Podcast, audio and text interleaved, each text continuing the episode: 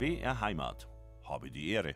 Mit Bettina Arne und ich begrüße heute einen Gast, der keine Höhenangst kennt. Er darf auch keine Höhenangst kennen, denn sein Arbeitsplatz, der ist wirklich in luftiger Höhe, der höchste Kirchturm der Welt, das Ulmer Münster. Andreas Böhm ist der Chef der Münster Bauhütte und arbeitet mit seinen Männern unermüdlich daran, dass dieses großartige Bauwerk auch großartig bleibt. Herr Böhm, guten Morgen, schön, dass Sie bei uns sind. Guten Morgen, hallo zusammen. Ja, wie fühlt sich das denn an, wenn man eine Arbeit macht, von der man einfach weiß, die geht nie zu Ende? Ja, das ist eine große Verantwortung. Ich kenne das aus meiner vorigen Zeit, äh, vor der Münstertätigkeit. Mhm. Da war ich in der freien Wirtschaft und habe da mehrere größere Projekte gemacht. Die waren mal, naja, fünf Wochen, mal ein paar Monate, vielleicht mal ein Jahr. Mhm. Aber hier ist es so, dass die Projekte oder die Baustellen auch mal zehn Jahre lang gehen und man bleibt ja trotzdem am Haus. Also man hat immer einen Blick eigentlich auf die, auf die Baustellen. Also ich würde mal sagen, das ist äh, nicht getan mit einer normalen Gewährleistung vielleicht von, von fünf Jahren, auch nicht von 24 Jahren, sondern das ist einfach eine Verantwortung. Solange man da arbeitet, hat man einen Blick auf die, auf die Projekte und hat die die Verantwortung dafür eigentlich. Ein Bauwerk für die Ewigkeit braucht eben auch besondere Handwerker. Über ihre spannende Arbeit und das, was Sie und Ihre Männer da täglich leisten, werden Sie uns heute berichten und wir freuen uns drauf. Herr Böhm, woher sind Sie eigentlich? Sie sind, glaube ich, kein Schwabe. Nein, ein Wahlschwabe sozusagen. Ein Wahlschwabe. Genau. genau. ich bin geboren in Schweinfurt. Mhm und aufgewachsen in der, Region, in der Region also in, in Gretzstadt heißt dieser Ach, Ort. Mhm. Genau. Das ja. ist ja ein, ein, ein sehr fröhliches, lebenslustiges Völkchen, wenn ich das so dazu sagen darf, habe ich immer den Eindruck, äh, dieses ganze Mainfränkische, das ist was anders als jetzt zum Beispiel die Altbayern oder auch eben äh, die Schwaben, denen man ja auch äh, ganz andere Eigenschaften nachsagt. Ich darf das sagen, ich bin auch ein Schwab, wenn auch ein bayerischer Schwab. Also mir sagt man, wir sind ja sparig und Mecheler. Und bei den Mainfranken, da denke ich immer, die sitzen mit dem Gläsle Wein in der Sonne und lassen den Herrgott einen, Herrgott einen guten Mann sein. Vielleicht täuscht man sich. Ja. Ansichtssache. Also wenn man das eine bloß kennt und das andere nicht, dann ich denke dann, ich habe jetzt die Erfahrung gemacht, ich bin jetzt seit 15 Jahren in, in, in Ulm eben mhm. und habe da die andere Mentalität kennengelernt und ich würde mal sagen, das, wir sind uns da sehr ähnlich eigentlich. Ja. Also man kann sich hier sehr sehr wohlfühlen. Ja, auf das auf jeden Fall, keine Frage. ähm, wie war denn Ihre, Ihr beruflicher Werdegang? Also als Sie als junger Mann sich für einen äh, Beruf entschieden haben, für den Beruf auch des Handwerks entschieden haben, ähm, was war da ausschlaggebend? Genau, also ich komme quasi aus einem ganz kleinen Steinmetzbetrieb ah. äh, elterlicherseits. Also mein Vater hat ihn den geführt und von dem her begann meine Lehre schon mit fünf, sechs Jahren. Ja. Und ich habe da einfach reinstuppern dürfen. Ich war mit dem Opa in der Werkstatt, durfte den, den Geruch von Steinen, von bearbeiteten Steinen riechen und das, das hat mir einfach mitgenommen. Und der Betrieb war ein bisschen anders ausgerichtet, in eher so in dem, in dem Baubereich, also Fensterbänke, Treppen, solche Sachen, Betonwerkstein. Mhm. Und mich hat es aber immer fasziniert, wie man, wenn, was man aus dem Stein rausholen kann, wie, wie, man so, wie man Stein bearbeiten kann, dass da Kreuzblumen entstehen, dass da ein Monument entsteht. Mhm. Und ich war mit dem Vater eben viel in anderen Betrieben, haben wir das angeschaut und habe dann gewusst, das, das muss es sein. Das, ja. äh, das ist sehr erstaunlich, was Sie sagen, weil ich, ich glaube, der normale Mensch, wenn er hört, der Geruch von Stein, der wundert sich erst einmal, sagt, wie, was, Stein, Stein riecht doch nicht. Stimmt so nicht, gell? Stein nee, riecht nee. schon? Ja, ja, ja, eben. Ganz, ganz, jeder Stein riecht unterschiedlich. Ja. Das, können wir beim Osterspaziergang ja. sogar ausprobieren, gell? Einfach mal wirklich äh, einen Kiesel oder was auch immer in die Hand nehmen und dran schnuppern. Und dann wird man feststellen, je nachdem, wo man sich einem Stein mit der Nase nähert, tut man ja, ja. eher selten, riecht ja. es tatsächlich anders. Ja. Ja. Und auch interessant, äh, dass Sie tatsächlich den Beruf, den eben Ihr, Ihr Vater, Großvater ausüben, dass Sie das dann auch machen wollten. Oft ist ja so, dass die Kinder sagen, alles bloß nicht das, was die Eltern tun. War bei Ihnen nicht der Fall. Sie waren fasziniert. Genau, genau. Mhm. Was mit den Händen zu machen, der, der Opa war kriegsgeschädigt, hat eine Hand verloren gehabt und, und hat den Betrieb geführt und, und da, da das, das zu spüren, was, ja, wie das funktioniert, das, das war mir ganz wichtig. Das, mhm. wollte ich. Was für ein Talent, was für eine Gabe braucht man, wenn man mit diesem Baustoff, Werkstoff Stein arbeitet? Oh, äh, ich würde mal sagen, vielleicht äh, Geschick, äh, die Kreativität ist, ist da sehr gefragt, räumliches Vorstellungsvermögen, das wächst natürlich, also das kann man sich nicht, ich weiß nicht, ob man das angeboren kriegt, keine mhm. Ahnung, aber das, ich finde, das wächst mit, den, mit, der, mit, der, mit, der, mit, der, mit der Aufgabe dann mhm. war für mich ganz gut so die, die technische, technische Seite, also so Zeichnungen zu erstellen und, und da mit in, in die räumliche Welt äh, einzusteigen mhm. und dann quasi das Gezeichnete in Stein umzusetzen. Das also ist dann der nächste Schritt. Eben, eben. Also man muss sehen können, zunächst mal die Vorstellung genau. haben, wie Sie sagen, dieses genau. räumliche Sehen ja, und ja. dann eben es umsetzen, in den Stein bringen können. Also eigentlich ist ein Steinmetz ja ein Bildhauer. Sozusagen, ja. Also ein Künstler, ja. kann man schon genau. so sagen, finde ich. Ja, ein Kunsthandwerk. Ein Kunsthandwerk ist es, ja. Und ja. ein ganz, ganz altes. Ja. Der Mensch hat immer schon mit Stein gearbeitet, so wie er immer schon mit Holz gearbeitet hat. Und ich denke, der Steinmetz war auch immer ein angesehener Beruf, quer durch die Jahrhunderte. Ja, würde ich auch so nennen. Also vielleicht begonnen bei den Ägyptern, wie auch immer beim Pyramidenbau, ja. die Steinbearbeitung, wie die solche riesen Felsen, Felsen da gelöst haben, die bewegt haben. Die Techniken spiegeln sich zum Teil heute noch in unseren Arbeiten wieder. Also ja, es ist faszinierend. Ja, es ist auch faszinierend, was da schon vor 1000, 2000 oder noch längeren äh, Zeiträumen zurückliegend, was da wirklich geschaffen worden ist. Manchmal kann man es, glaube ich, auch heute gar nicht mehr nachvollziehen, oder? Wo man sagt, wie haben die das eigentlich gemacht? Solche Fragen nee, stellt man sich ja öfter mal in der Geschichte. Das ist, das ist für, für, einen, der, der jetzt in der modernen Welt lernt, unvorstellbar, weil es Kräne gibt, weil es Computertechniken wie auch immer gibt. Also es ist unvorstellbar, mit den Händen sowas zu bewegen, mit Walzen was zu bewegen. Ähm, mhm. die, die haben anders gedacht, die haben anders gewirkt, haben natürlich auch mehr, mehr Manpower gehabt, haben sich mehr geplagt, haben nicht einen Acht-Stunden-Tag gehabt, sondern, naja, ja, ja. Vielleicht nicht ganz das Doppelte, aber so ähnlich. Ja, ja, es war auch bestimmt, das darf man, glaube ich, auch in dem Zusammenhang nicht äh, verschweigen. Ich denke, es war viel mit Zwangsarbeit verbunden. Es ja. war sicher auch mit tödlichen Unfällen verbunden und da hat man einfach damals natürlich nicht drauf geschaut. Die Arbeiter mussten das machen und da war ein Menschenleben nicht viel wert. Also das muss man, das dürfen wir natürlich auch nicht vergessen, wenn man solche Bauwerke bewundert, dass da viel Blut, Schweiß, Tränen und Tod auch tatsächlich damit verbunden war. Wie übrigens auch beim großen Bau der großen Kathedralen, der großen Münsterdöme, wie immer wir sie nennen wollen, dieser großen Gotteshäuser in der Gotik. Ich glaube, auch damals ist ein hoher Blutzoll immer bezahlt worden. Ja, das auf jeden Fall, aber ich glaube, es war immer wieder ein Stück weit eine Berufung da, eine Begeisterung da. Ich meine, das, vielleicht, vielleicht hat er das, das Göttliche da hinzugetragen, dass, dass, dass da die, so der, das Münster zum Beispiel ist eine Bürgerkirche, also das ist von den Bürgern äh, finanziert worden und, und gebaut worden. Und da hat quasi jeder äh, Bauer, der auf dem Acker irgendwelchen Stein gefunden hat, den quasi zu Münster gebracht, um, um den mit einzuarbeiten. Man muss wissen, dass das Münster im, im, im Grundstock oder im Mittelalterlichen sehr viel aus Ziegel gebaut worden ist, weil der, der Baustoff einfacher vor, vorhanden war in Ulm. Mhm.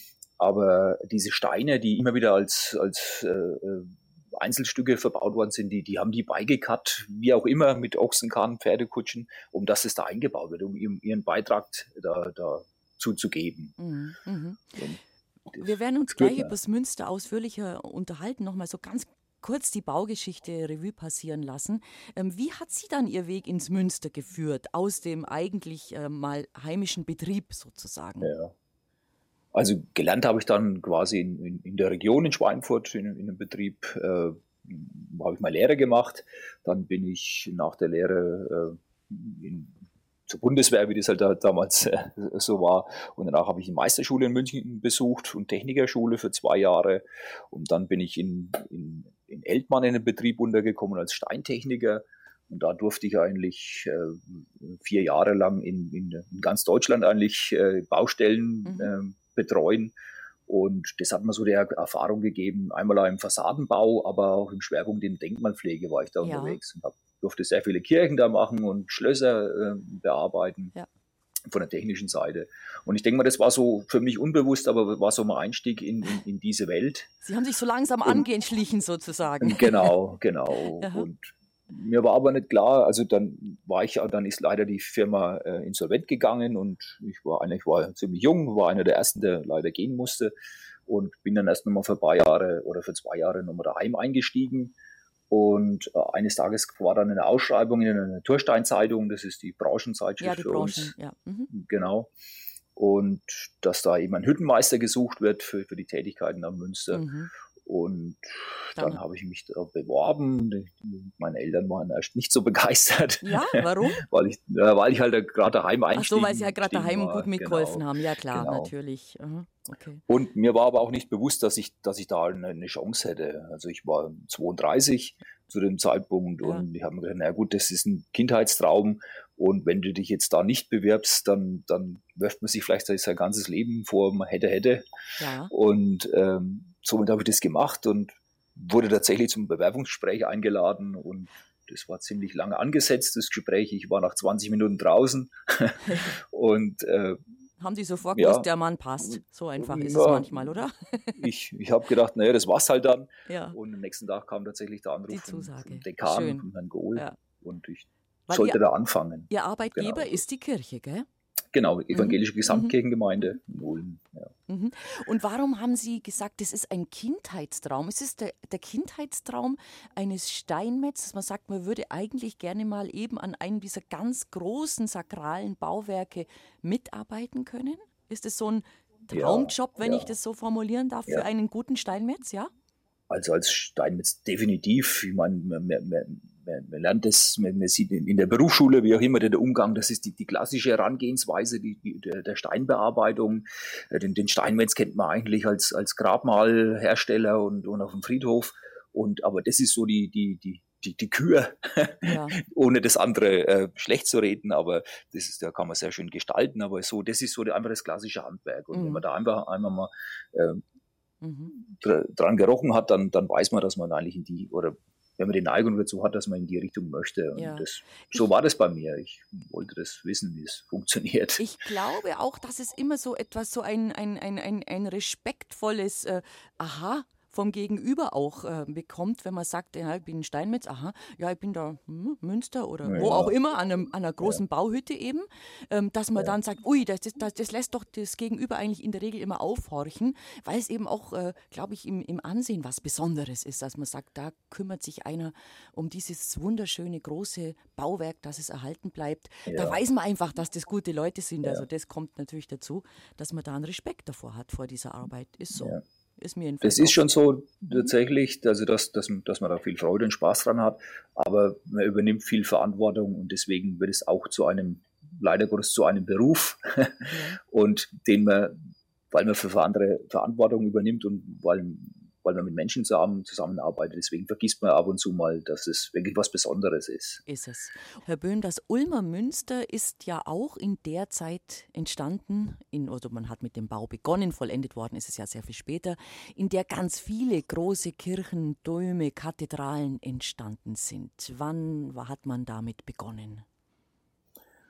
Ja, die Grundsteinlegung vom Ulmer Münster war 1377.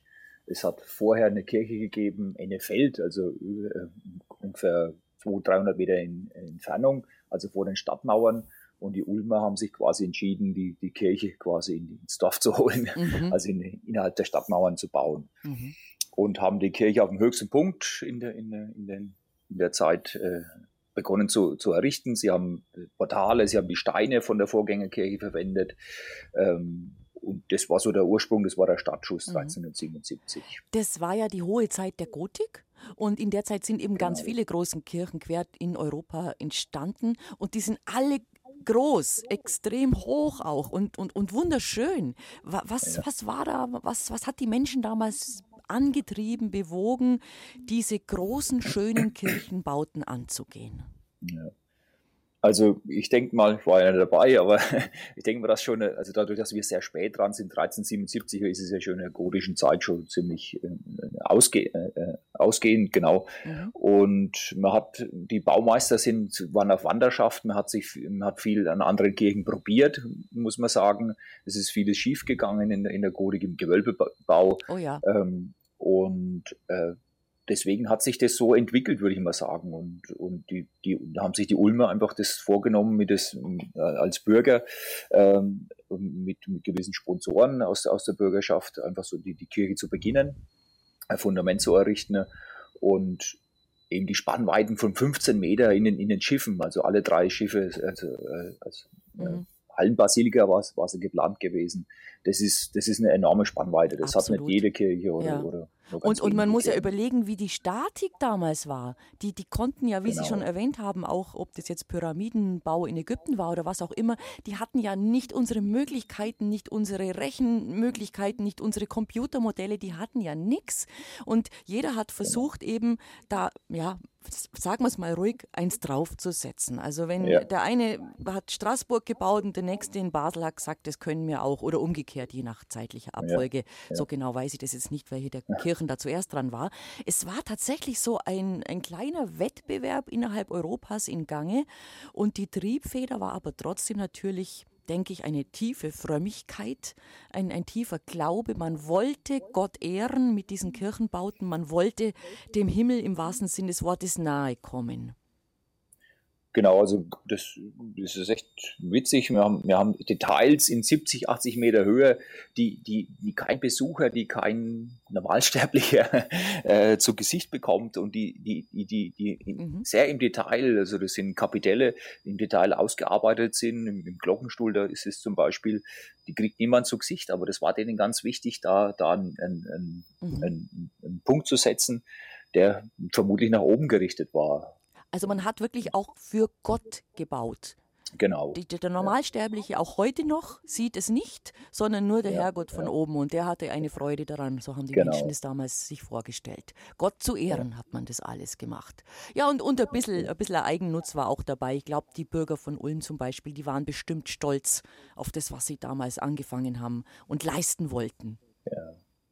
Ja, also die, die, die Ulmer, das wird so, so gesagt, dass es, dass es äh, in mittelalterlicher Zeit vergleichbar war, vielleicht wie heute mit, mit München.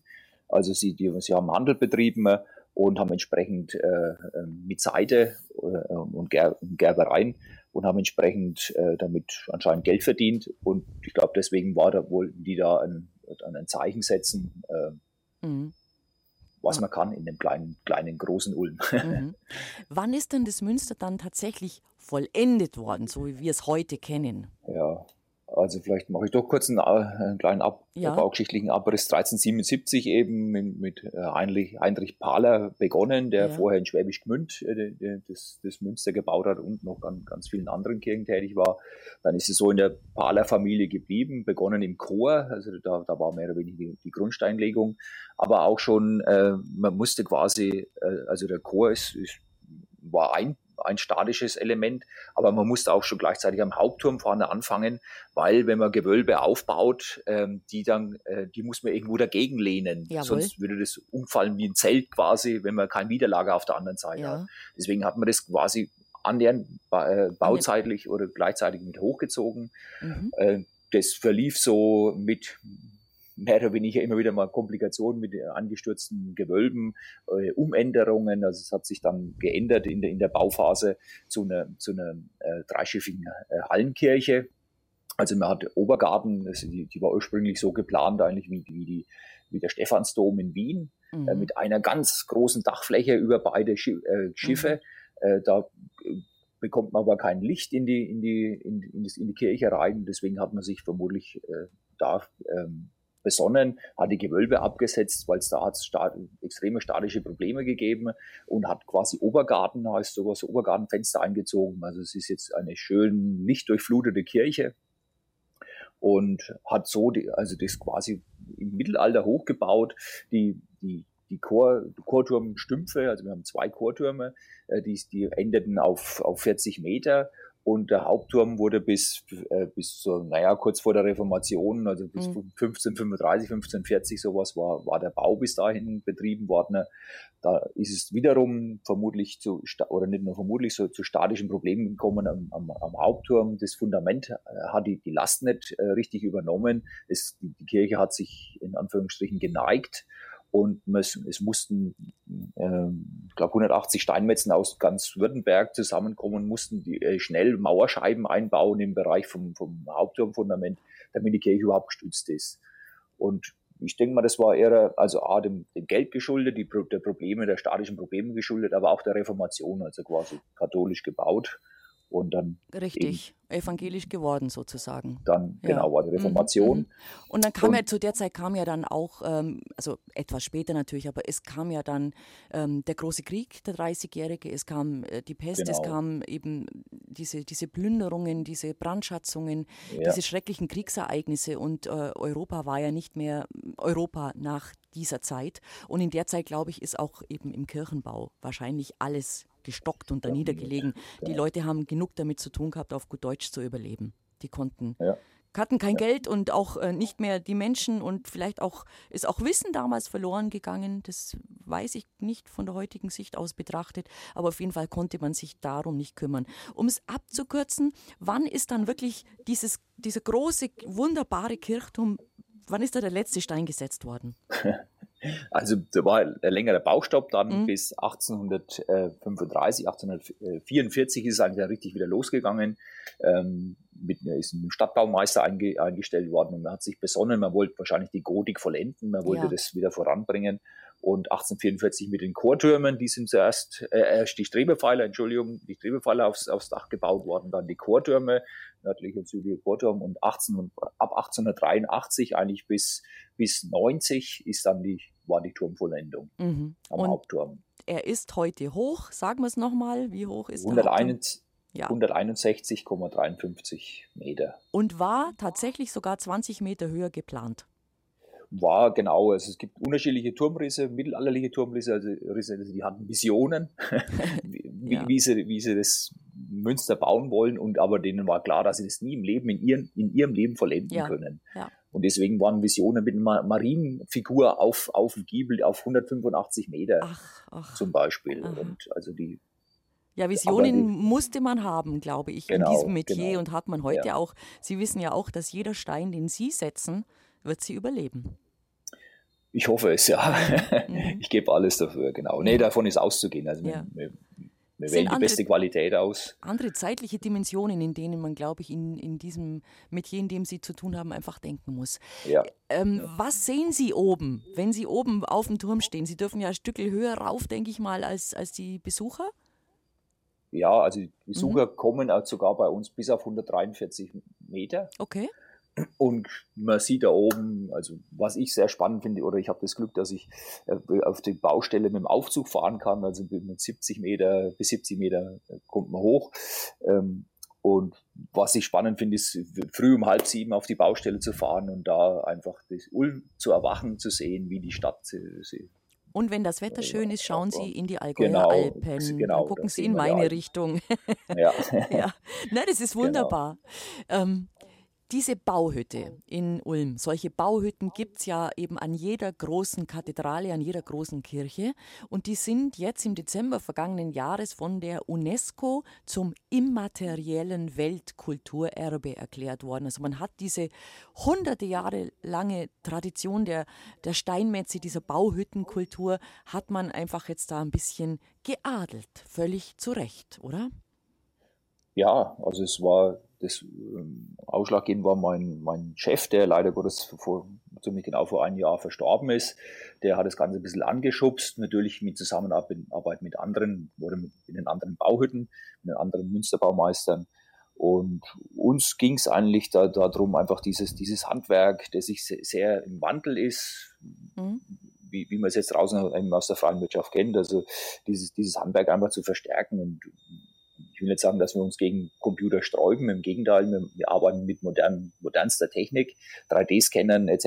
Im, Aufmaßbereich. Aber wir wollen einfach unsere traditionelle handwerkliche Herangehensweise, die, die völlig mhm. unproblematisch ist und völlig, völlig nachvollziehbar ist, äh, die wollen wir einfach, da, da, wollen wir dran festhalten und wollen es einfach in die nächste Generation weitergeben. Unbedingt. Ja. Nicht, das, wir wollen nicht irgendwas verkomplizieren, sondern wir wollen es einfach ausführen. Mhm. mhm. Ist denn der Steinmetz, Herr Böhm, früher war es natürlich logischerweise ein, ein Männerberuf. Ist es das immer noch? Nein. Nein, gut. Wir haben äh, aktuell haben wir zwei Gesellinnen Ja. und, und ein, eine, einen Lehrling, Ja, eine, eine Frau als Lehrling. ja, Genau. sehr schön. Und Ihre Chefin, wenn ich das so sagen darf, Genau. das ist tatsächlich eine Frau auch, Ja.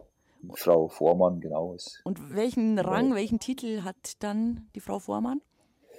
ähm, ist, sie ist Architektin, Mhm. also sie äh, bewältigt quasi die, die, die, wir kriegen gerade eine neue Orgel, wir haben die Baustellenlogistik, so, solche Sachen. Also das, das Management, würde ich mal sagen, ist Ja. ihr Bereich.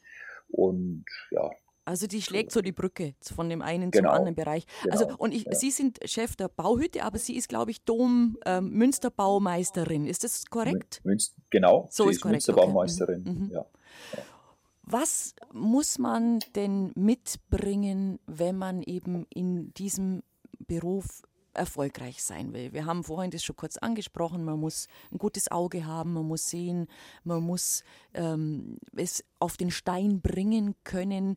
Mhm. Aber eine Bauhütte hat eben ihre ganz, ganz speziellen Anforderungen an ihre Mitarbeiter. Was muss da es, was muss einer können, der bei Ihnen erfolgreich sein will?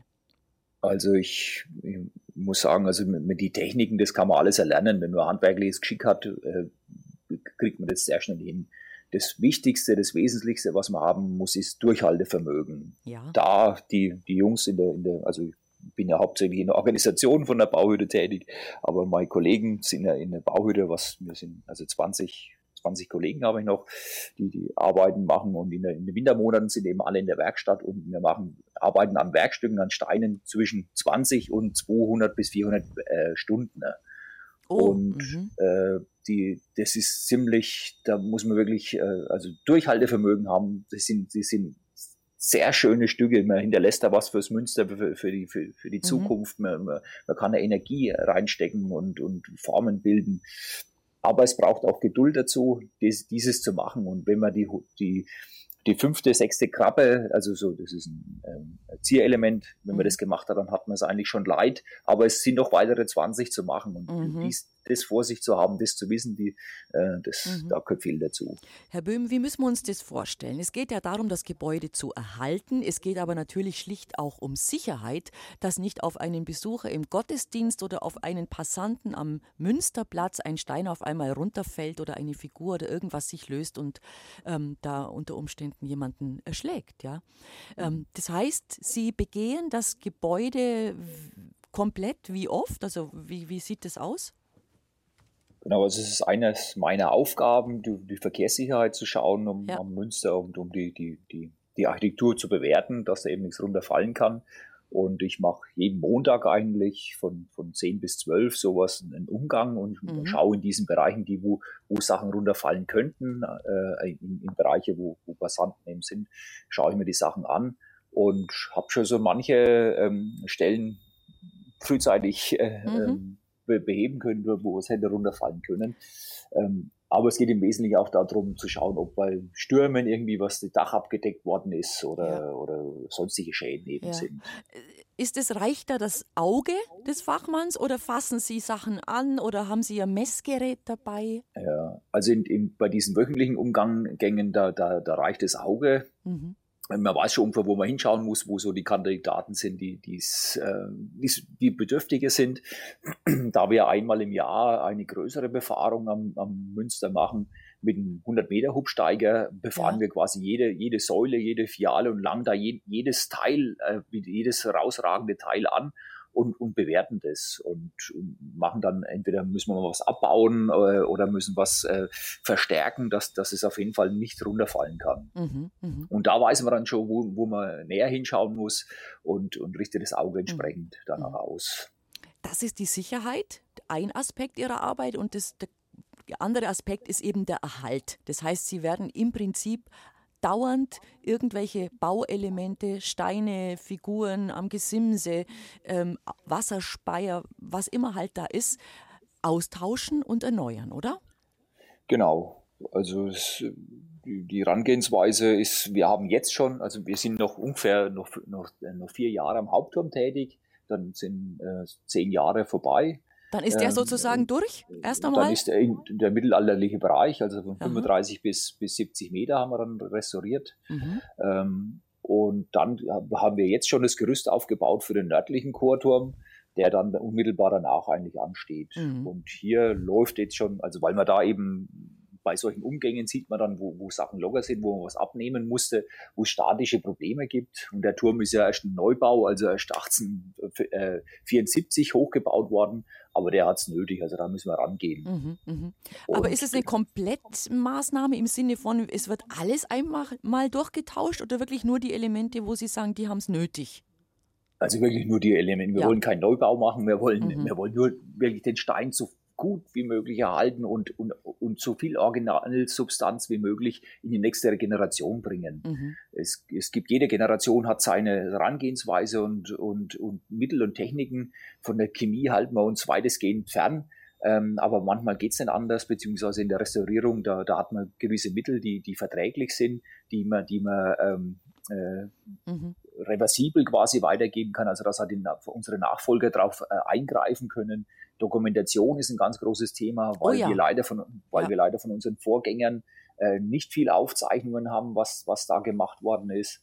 Und da äh, da stoßen wir oft an Grenzen, wo wir einfach nicht weiter daran arbeiten können. Und das machen Sie jetzt besser sozusagen, indem Sie genau, genau dokumentieren, ja. was Sie tun, genau, sodass eine das, nachkommende Generation das schwarz auf weiß lesen kann und nachschauen kann. Mhm, genau. Verstehe. Ja. Also Mit welchem, ist, äh, ja, pardon. Mit welchem äh, Stein haben Sie eigentlich genau zu tun? Ist es Sandstein? Sandstein im Schwerpunkt, genau.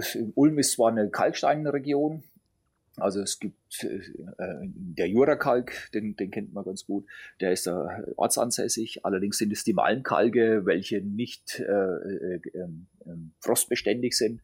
Und deswegen sind die Ulmer schon, schon im Mittelalter in, in Richtung Donsdorf gegangen. Das ist ein Eisensandstein, der, der sich, die Formation zieht sich quasi von der Schwäbischen Alb bis in die fränkische Schweiz mhm. hinüber. Und man findet sowohl in Bamberg auch, als auch bei uns äh, Gebäude aus diesem Stein. Ja. Aber es ist, ist auch viel Tuff verwendet worden aus der Uracher Gegend äh, und im 19. Jahrhundert oder äh, äh zum größten Teil der Stein aus, der, aus, dem, aus dem Schönbuch. Also das ist quasi ein, ein riesengroßes Waldgebiet hinter dem Stuttgarter Flughafen. Äh, und da beziehen wir auch jetzt wieder die, die, die Ersatzmaterialien. Mhm. Wir haben zwei, mhm. zwei Steinbrüche eröffnet für den Hauptturm. Einmal für diesen Doggersandstein heißt der, also dieser Eisensandstein. Ähm, wo der Bruch explizit für uns betrieben wird mhm. und einmal im, im Schönbuch eben für diesen äh, Stubensandstein heißt er eben, mhm. äh, wo wir für die Restaurierungen benötigen. Wie lange hält so ein Sandstein? Also grob, nur eine grobe Idee. Also hängt immer von den Umwelteinflüssen ab, ist ganz genau. klar, aber grundsätzlich kann man sagen, weil man sagt ja nichts ist in Stein gemeißelt. Genau. Auch der Stein hat, fängt irgendwann einfach an brüchig oder bröslich zu werden. Ja. Aber was hat der für, für, für, eine, für eine Lebensdauer im Prinzip?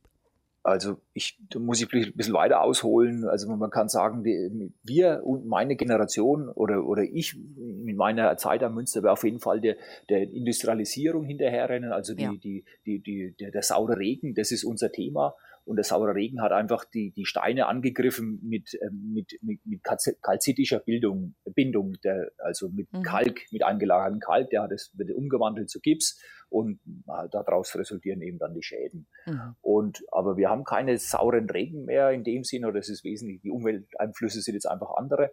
Und ähm, deswegen kann man sagen, also dieser, dieser Stubensandstein zum Beispiel, der hat jetzt äh, bei den schlechten Steinen 125 Jahre gehalten und muss jetzt ausgetauscht werden. Bei den Dogger-Sandsteinen, da kommt es eben auf die, äh, die, die Bindung der, der Körner äh, äh, an, also eben diese kalzitische Bindung, der hat jetzt 600 Jahre gehalten und muss jetzt ausgetauscht werden. Mhm. Wir tauschen den Dogger-Sandstein mit einer ferritischen Bindung, also mit, mit Eisen, mit einer Eisenbindung aus. Und der ist mit, das, die Steine am Münster sehen aus, wenn wir solche Steine haben, wie wenn die gestern versetzt worden wären. Also das, man kann, das ist eine enorme Spannweite, wie dies kommt wirklich auf die Umwelteinflüsse an. Ja, ja. Haben Sie nur Stein, in Anführungszeichen nur, oder, oder es sind auch Holzelemente, die es ähm, auszutauschen gilt von Zeit zu Zeit? Ja. Ähm, Holzelemente, also sind, wir finden immer wieder in Gerüstlöchern finden, finden wir immer wieder äh, äh, also Gerüste aus dem, aus dem aus dem Mittelalter. Ähm, aber es gibt natürlich sehr viel Inventar. Wir haben, wir haben eine Schreinerei bei uns in, in der Bauhütte, die sich explizit um solche Sachen kümmert, also mhm. im Schwerpunkt ums Inventar, um die Portale, um die Restaurierung von Kirchenbänken, um äh, äh für uns äh, Zuarbeit auf der Baustelle, wenn wir irgendwelche äh, Stützkonstruktionen brauchen. Ähm, also es ist, sehr, also den Schreinermeister mhm. haben wir beschäftigt und der ist eigentlich nonstop mit Massivholzarbeiten. Aber es ist jetzt nicht so wie bei Notre Dame in Paris, wo eben ähm, auch die Holzkonstruktion dann leider Gottes äh, bei diesem Brand so diesen schweren Schaden genommen hat. Äh, könnte nein, das ist nicht so nicht passieren. So könnte, könnte es nicht passieren, genau. So, ich klopfe auf Holz. Ja. das ist nicht für, aber ich gehe auch nicht davon aus, weil unsere, also es wird, wurde ab 1885 wurden am kompletten Münster die Dachstühle äh, aus Holz wurden ausgetauscht, mhm. weil es wohl damals schon eine Kampagne gegeben hat. Äh, in Frankfurt und in Metz sind da wohl die Dachstühle abgebrannt und es war einfach äh, modern, irgendwie eine Veränderung zu machen. Das war die, die, die Eiffelturmzeit und deswegen sind viele Dachstühle an, an, an vielen Kirchen in, in, in Deutschland mhm. oder in Europa ausgetauscht worden mit Eisen, mhm. unter anderem bei uns. Und das ist uns im Krieg sehr zugutekommen. Also es, wir haben keine große Brandlast in dem Sinn in, in Münster. Wir haben schon ein paar Treffer abbekommen. Ähm, aber ähm, also eine Bombe ist durch, zum Beispiel durch den Chor durch, hat Gewölbe raus, rausgebrochen, mhm. äh, aber ist, die Kirche konnte nicht brennen in dem Sinn. Mhm. Und das kommt uns da sehr zugute. Wir haben auch ein großes Brand, äh, Brandkonzept äh, schon weit vor Notre Dame gemacht. Also es, es war ein großes Hallo zu der Zeit natürlich und alle sind erschrocken und, ja, es ist schlimm, natürlich. schlimm, was da passiert ist. Aber ich glaube, da blutet ähm, einem doch das Herz, gell? Also sehr, es, hat, es sehr, hat, allen ja, das Herz ja, geblutet, aber ich glaube, wenn man eben in, in ja, wie, wie gesagt, in eine Kirche, eine solche Kirche als Arbeitsplatz hat und man schaut zu, wie ein, eine andere ähm, in Flammen aufgeht, das, das tut weh. Ja. ja. Ja, Gott sei Dank bewegt sich da ich, was. Geht ja gut voran mit der Renovierung, was wir ja, so sehen. Naja, mhm. mehr oder weniger. Mhm. Herr Böhm, Steine bearbeiten, das ist ja etwas sehr, sehr, sehr Anstrengendes. Ähm, wie macht man das heutzutage? Gibt es da Hilfsmittel? Ja, also bei der Steinbearbeitung hat sich schon wesentlich oder, oder vieles getan. Also wir bearbeiten immer direkt mit Hammer, äh, mit, von mhm. Hand mit Hammer und Meißel, sondern wir haben pressluftbetriebene eine Hämmer, also die Eisen werden schon von, von Hand geführt, aber es ist nicht mehr dieses, dieses Schlagen mit, mit, mit dem Knüpfel als das Werkzeug oder mit dem Fäustel. Äh, das wird weniger ausgeführt, es ist eher so, so feine Pressluftwerkzeuge. Mhm. Ansonsten ist, ist die, die Bearbeitungstechnik eigentlich wie, wie im Mittelalter, die Herangehensweise, also sind ganz unterschiedliche Meißel, die da betrieben werden, wo man von Hand quasi die Kontur rausarbeitet. Also grob und fein einfach. Also ich stelle mir das gerade genau, so ein genau, bisschen vor genau. wie, wie, wie Zahnarztbohrer. Ja, naja, ähnlicher Vergleich. Ja. Also wir haben tatsächlich solche Zahnarztbohrer oder solche, solche Schleifer. Ja. Das hört sich auch so ähnlich an. Das ist kein schönes Geräusch. Mhm. Ähm, äh, um mal eine, eine, filigrane Form rauszuholen. Aber im Wesentlichen wird es eigentlich mit diesen, mit diesen Meißeln gemacht. Mhm, mh. Und äh, der, der Staub, der dabei entsteht, was passiert ja, also mit das, dem? Das ist zum Beispiel, äh, oder das ist ein sehr großes, großes Thema oder Problem in der Steinmetzbranche. Also wenn, man, wenn ich da ans 19. Jahrhundert zurückdenke, äh, da sind sehr viele Steinmetzer, oder auch schon im Mittelalter, sehr viele Steinmetzen an Silikose gestorben, an der Staublunge eben ja. gestorben, weil dieser Staub, dieser Quarzstaub sich in der Lunge absetzt und nicht ausgeatmet werden kann. Und das ist dann eine schlimme Lungenkrankheit. Mhm. Und deswegen wurde auch damals, also bis in die 1990er Jahre, wurde am, am Ulmer Münster der Sandstein ausgetauscht ausgetauscht mit einem Muschelkalk aus der Würzburger Gegend. Also Grenzheimer Muschelkalk wurde da genommen, weil da eben die Gefahr, ähm, also sehr, sehr gering ist, dass man, dass man da, also ist es eben kein Quarzresistent in diesem Stein, deswegen kann man da nicht erkranken. Mhm, mh. Und erst ähm, mit, der, mit der Umstellung in den, in den Werkstätten, mit, mit der, mit, also ganz großen Absauganlagen, also wir haben an jedem Arbeitsplatz ist, Platz ist ein überdimensionaler Staubsauger montiert, der, ah. der die, die, Frischluft ständig austauscht, also und, und die, die, die, den entstehenden Staub eigentlich erfasst und drau ja. wird draußen gereinigt und, und kommt gereinigt wieder in die, die Werkstatt zurück. Und, und die Masken, die wir jetzt notgedrungen alle ja, tragen, die ja. gehören bei Ihnen ja zum Berufsalltag, sind, nehme ich mal genau, an. Gell? Mhm. Sind schon immer allgegenwärtig. Mhm. Also man, man, kann zwar die, die Luft äh, annähernd reinbringen mit, mit diesen Absauganlagen. Also da ist wirklich, geht fast keine Gefahr mehr davon aus. Aber um einfach den perfekten Schutz und mal die Kollegen oder alle wissen um die Gefahr mit äh, dieser Krankheit, äh, die, die, ist, die ist einfach äh, arbeitsbedingt. Und deswegen schützen wir uns schon immer mit FFP2-Masken. Das ist schon, schon immer äh, mhm. für, für uns ein Thema, die Dinge aufzuhaben. Mhm. Jetzt ähm, muss ich mir noch eine Frage erlauben. Wenn ich einen Stein irgendwo entferne, also wie so ein Mosaikstein aus einem Stück Mauerwerk, ja. Ähm, ja. Das ist ja alles nicht, nicht gerade, das hat ja, ja, ja Kanten und, und Winkel und, und Löcher. Und der Nachfolgestein, der muss doch da passgenau wieder rein. Wird das vermessen? Also wie, wie schafft man das, dass er genau da wieder reinpasst? Ja, also das ist, das ist sehr schwierig. Also im Turmaufbau sind, sind gewisse Ungenauigkeiten reingekommen, beziehungsweise auch über die Zeit und es musste angearbeitet werden. Deswegen, man sagt zwar immer, dass die, die, die Gotik absolut nachvollziehbar und genau ist und, und jeder Form akkurat ist weit gefehlt. Also es gibt sehr große Ungenauigkeiten, die das optische Auge nicht, nicht wahrnimmt äh, auf die Entfernung. Und das ist aber auch, finde ich, der Charme der Kirche, dass da nicht alles so symmetrisch ja, akkurat ja. ist. Und, ja. und das macht es wirklich aus. Mhm. Aber das macht dadurch, dass wir nicht mehr Stein auf Stein nach oben bauen, sondern einfach den Stein aus dem Gefüge nehmen, wie, wie zum Teil wie bei Jenga, dieses Kinderspiel, mhm. wo man mhm. die Stäbe rausdrückt, ähm, muss vorab ein, ein, ein, Aufmaß gemacht werden. Das macht unser Steintechniker. Ähm, äh, und der erfasst es tatsächlich mit äh, äh, verformungsgerechtes Aufmaß. Also der, der macht, erfasst die, die, die Kubatur mit, mit dem 3D-Scanner mhm. und hat dann genau die exakten Anschlüsse von, von allen vier Seiten von diesem Stein und, und bildet es im Computer nach und leitet dann von dieser drei, dreidimensionalen Verformung oder, oder Ausbildung dann eine, eine Werkliste äh, ab, also, also dann wieder zur, zurück zur klassischen Herangehensweise und von diesen Werklisten werden Schablonen gemacht und, und, und so kommen die Schablonen dann in die Werkstatt und dann wird das Werkstück produziert. Mhm. Jetzt haben wir aber diese Hilfsmittel heute erst. Was haben die wohl genau. vor, was hat, ja. was hat der, ihr, ihr Vorgänger vor 100 Jahren gemacht? Wie haben die das ja. geschafft? Da war es halt ähm, einfach, da war vielleicht der Anspruch nicht so hoch wie heute, denke ich. Naja, wir sehen schon gewisse Überzähne und so weiter, die wir heutzutage nicht mehr so ausführen mhm. würden. Äh, das Aufmaß hat sicherlich wesentlich länger gedauert. Man musste den Stein ausarbeiten, man musste dann Schablonen aus dem äh, ausgearbeiteten Stein anfertigen. Also es war einfach eine andere Herangehensweise und man musste dann auch viel danach, also der Stein ist versetzt worden, man musste danach nochmal noch mal anarbeiten. Und das versuchen wir eben zu vermeiden. Wir versuchen einfach äh, äh, in der Werkstatt fertig zu produzieren, sodass man den Stein reinschiebt und es und, und es sollte passen, mhm. was es auch meistens tut. Jetzt andere Frage, wichtiges Thema auch. Es ist ein Beruf, der natürlich in, in der großen Höhe oder Schieflage, Dach, Gesimse, ähm, es kann gefährlich werden. Wie kommen Sie dahin, wo Sie hin müssen? Aufzug, Gerüst? Ja, äh, ja. Muss man sich zur Not auch mal anseilen? Weiß man, dass das einfach auch ja. immer ein Risiko birgt? Also prinzipiell, wir, wir, unser Arbeiten, wir, wir, wir verbringen zum Teil Steine, die, die bis zu einer Tonne schwer sind. Das waren so, das sind so die Gewichte, die die auch im Mittelalter mit, mit den Flaschenzügen etc. bewegen konnten.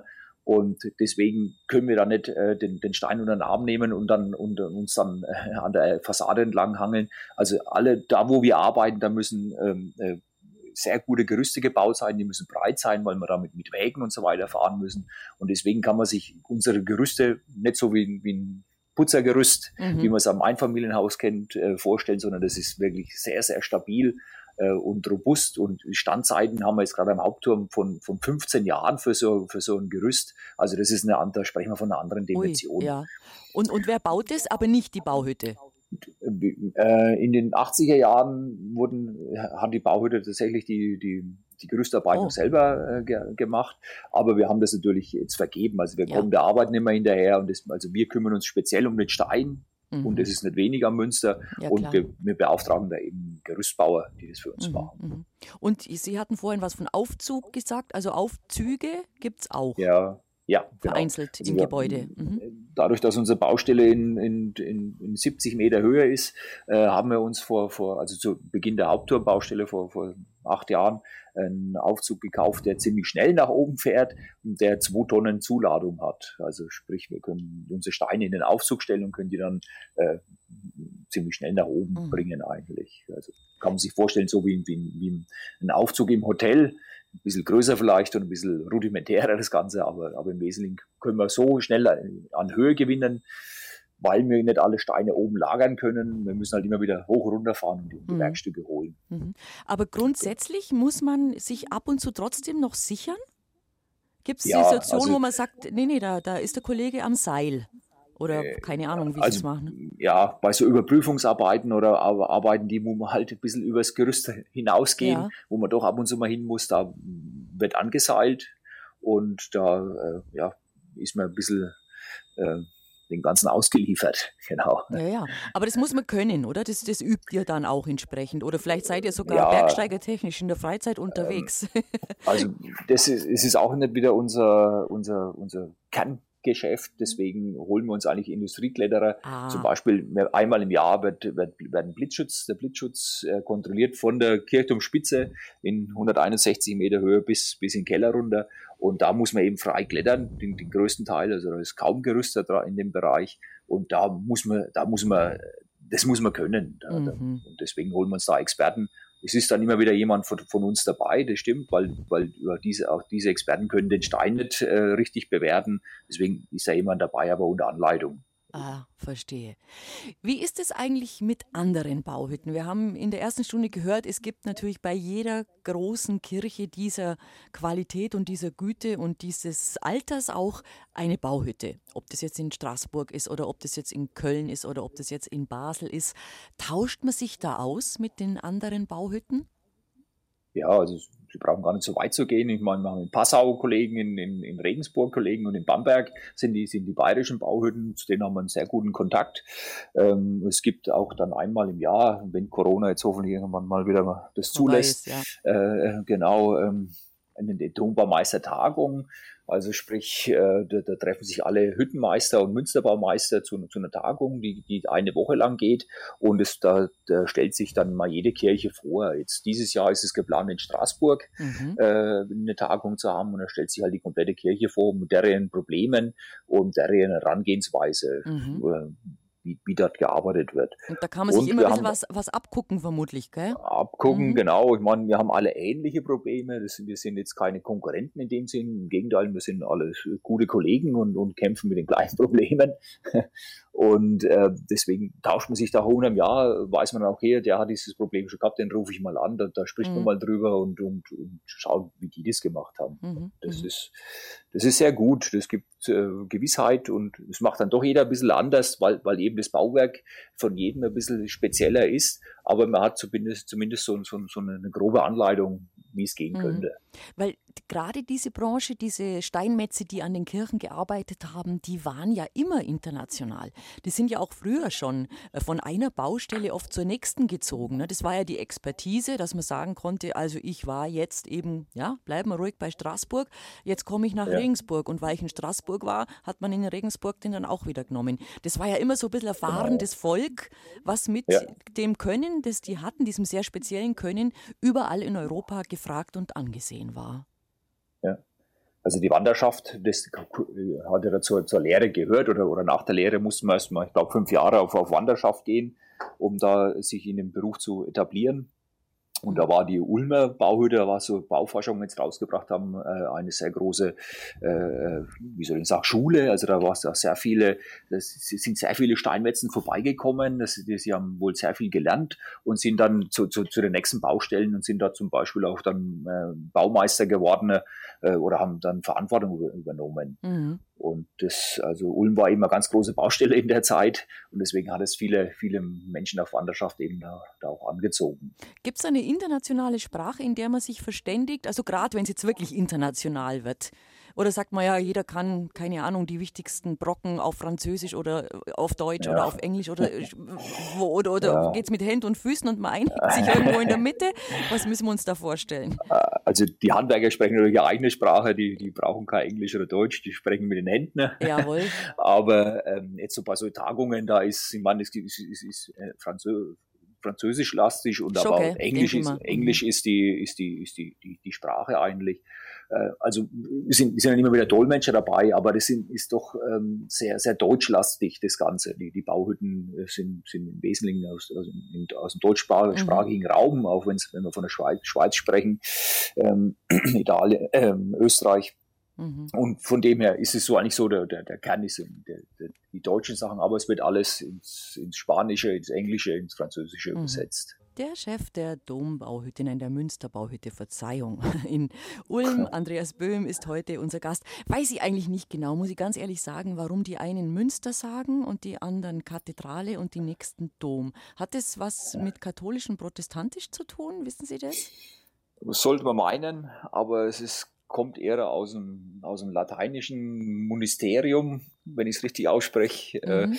Äh, äh, Ministerium, also die, die, die, die, die Klosterkirche heißt es eigentlich und, und es war eigentlich, also die Münster sind, oder unser Münster hat äh, es ein Kloster gegeben und deswegen mhm. eben die. die deswegen da das, der Name des Münster.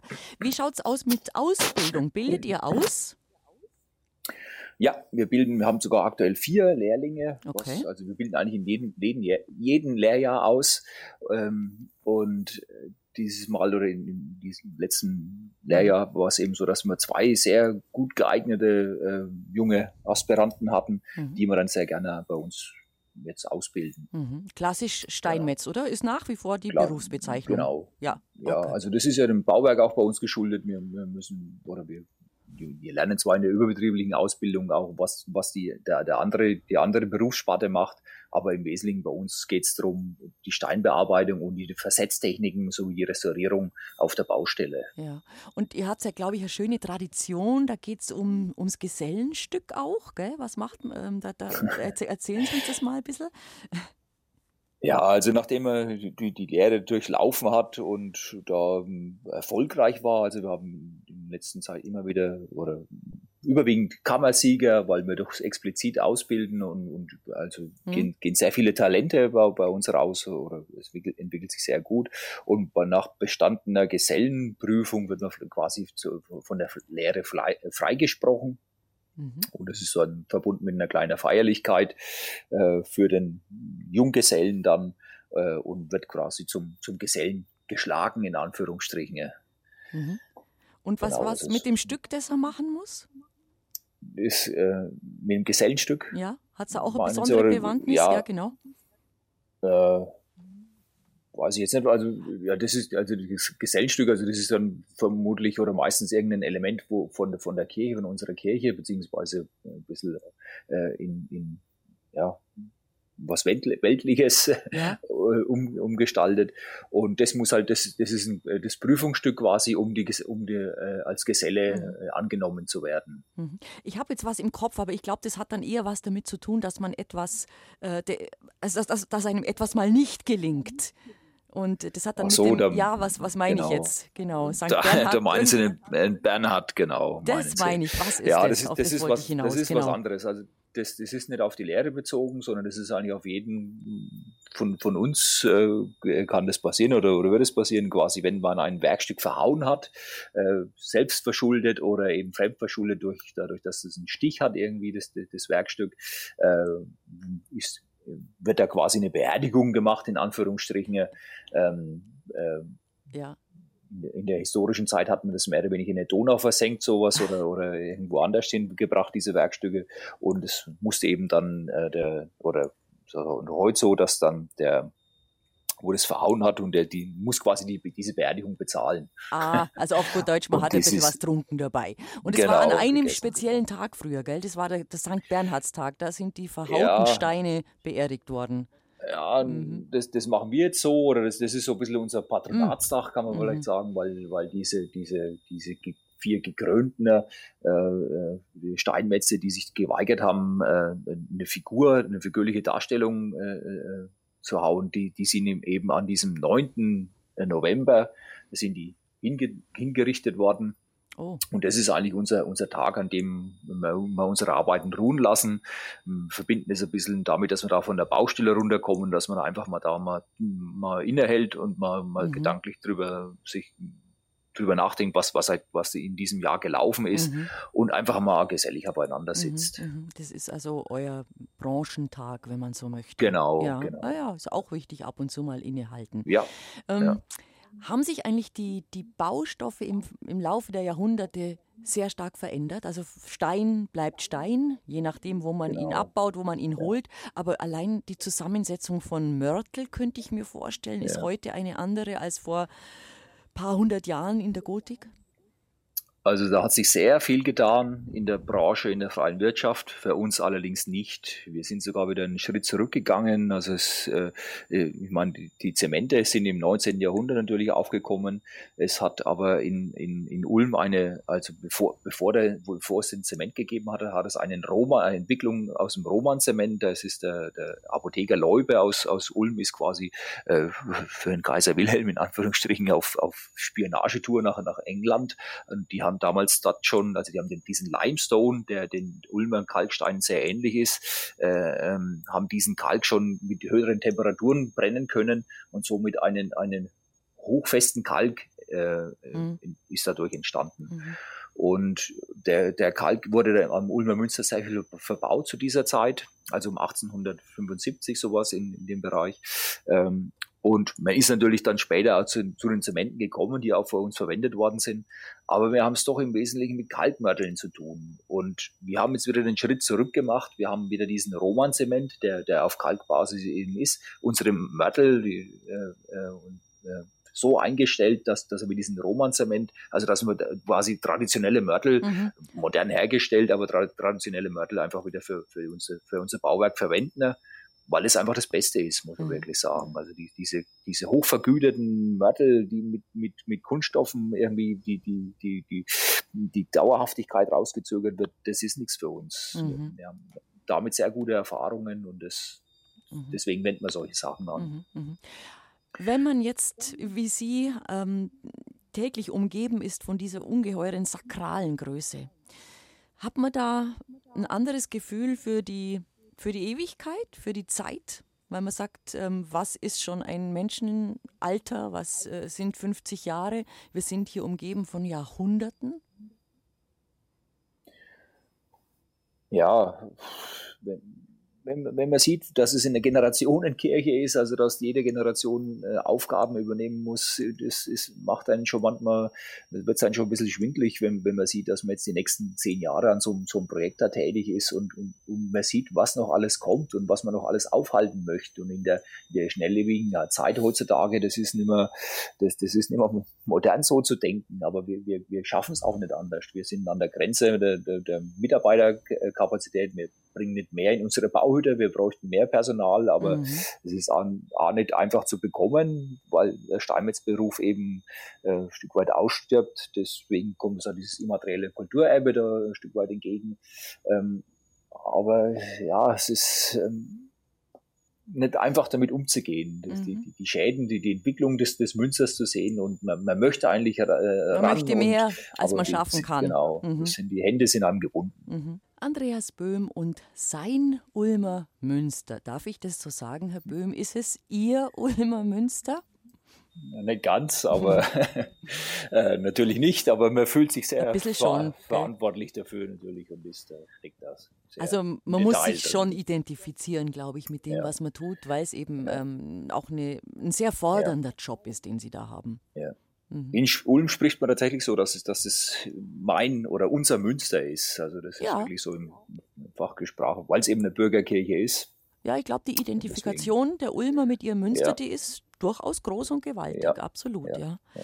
Ist es der schönste Arbeitsplatz der Welt für Sie?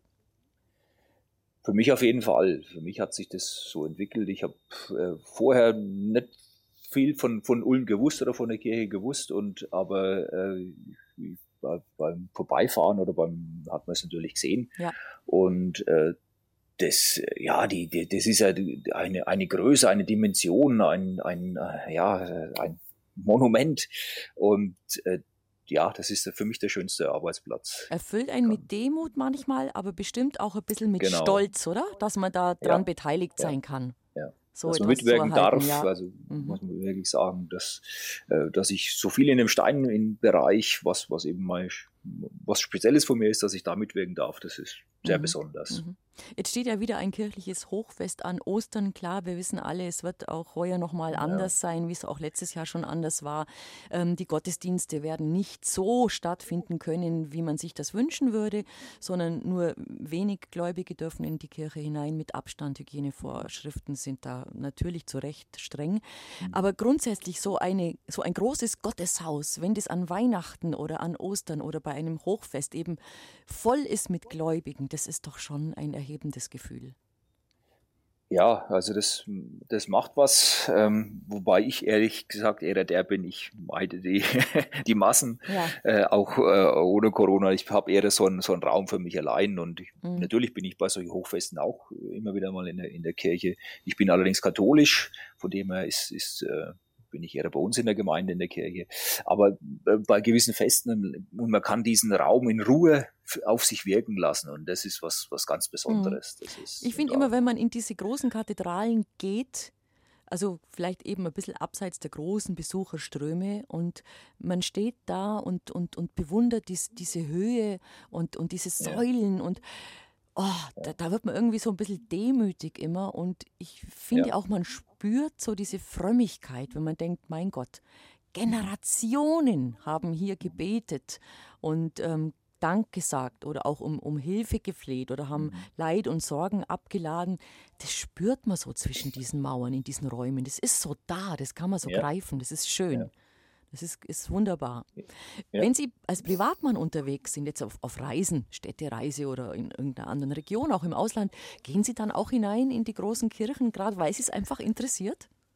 Ja, also das, das zieht mich an. Ich muss, ich muss da hinschauen, ich muss mir das anschauen, wie, wie, die, wie die Räumlichkeiten, also welchen Alter die stehen. Das kann man natürlich sehr schnell äh, auch an, an handwerklichen Techniken von, von, der, äh, von der Steinbearbeitung eben ablesen, wie alt die Kirchen sind.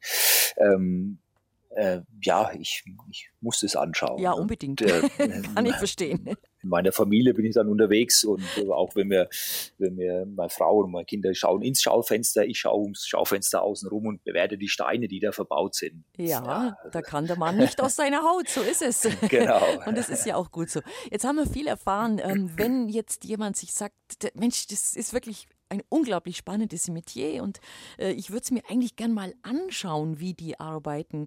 Kann man das tun? Gibt es bei euch einen Tag der offenen Tür? Ja, also sehr gerne natürlich. Wir sind da sehr offen für unsere Arbeit und erzählen da sehr gerne davon. Es gibt äh, A, die Möglichkeit, an Führungen teilzunehmen bei uns, ah. die hoffentlich jetzt bald wieder starten. Ja. Das kann man bei uns im Münsterbauamt, kann man die, kann man die buchen und kann Einzelführungen, je nachdem, buchen in ganz unterschiedlichen Bereichen.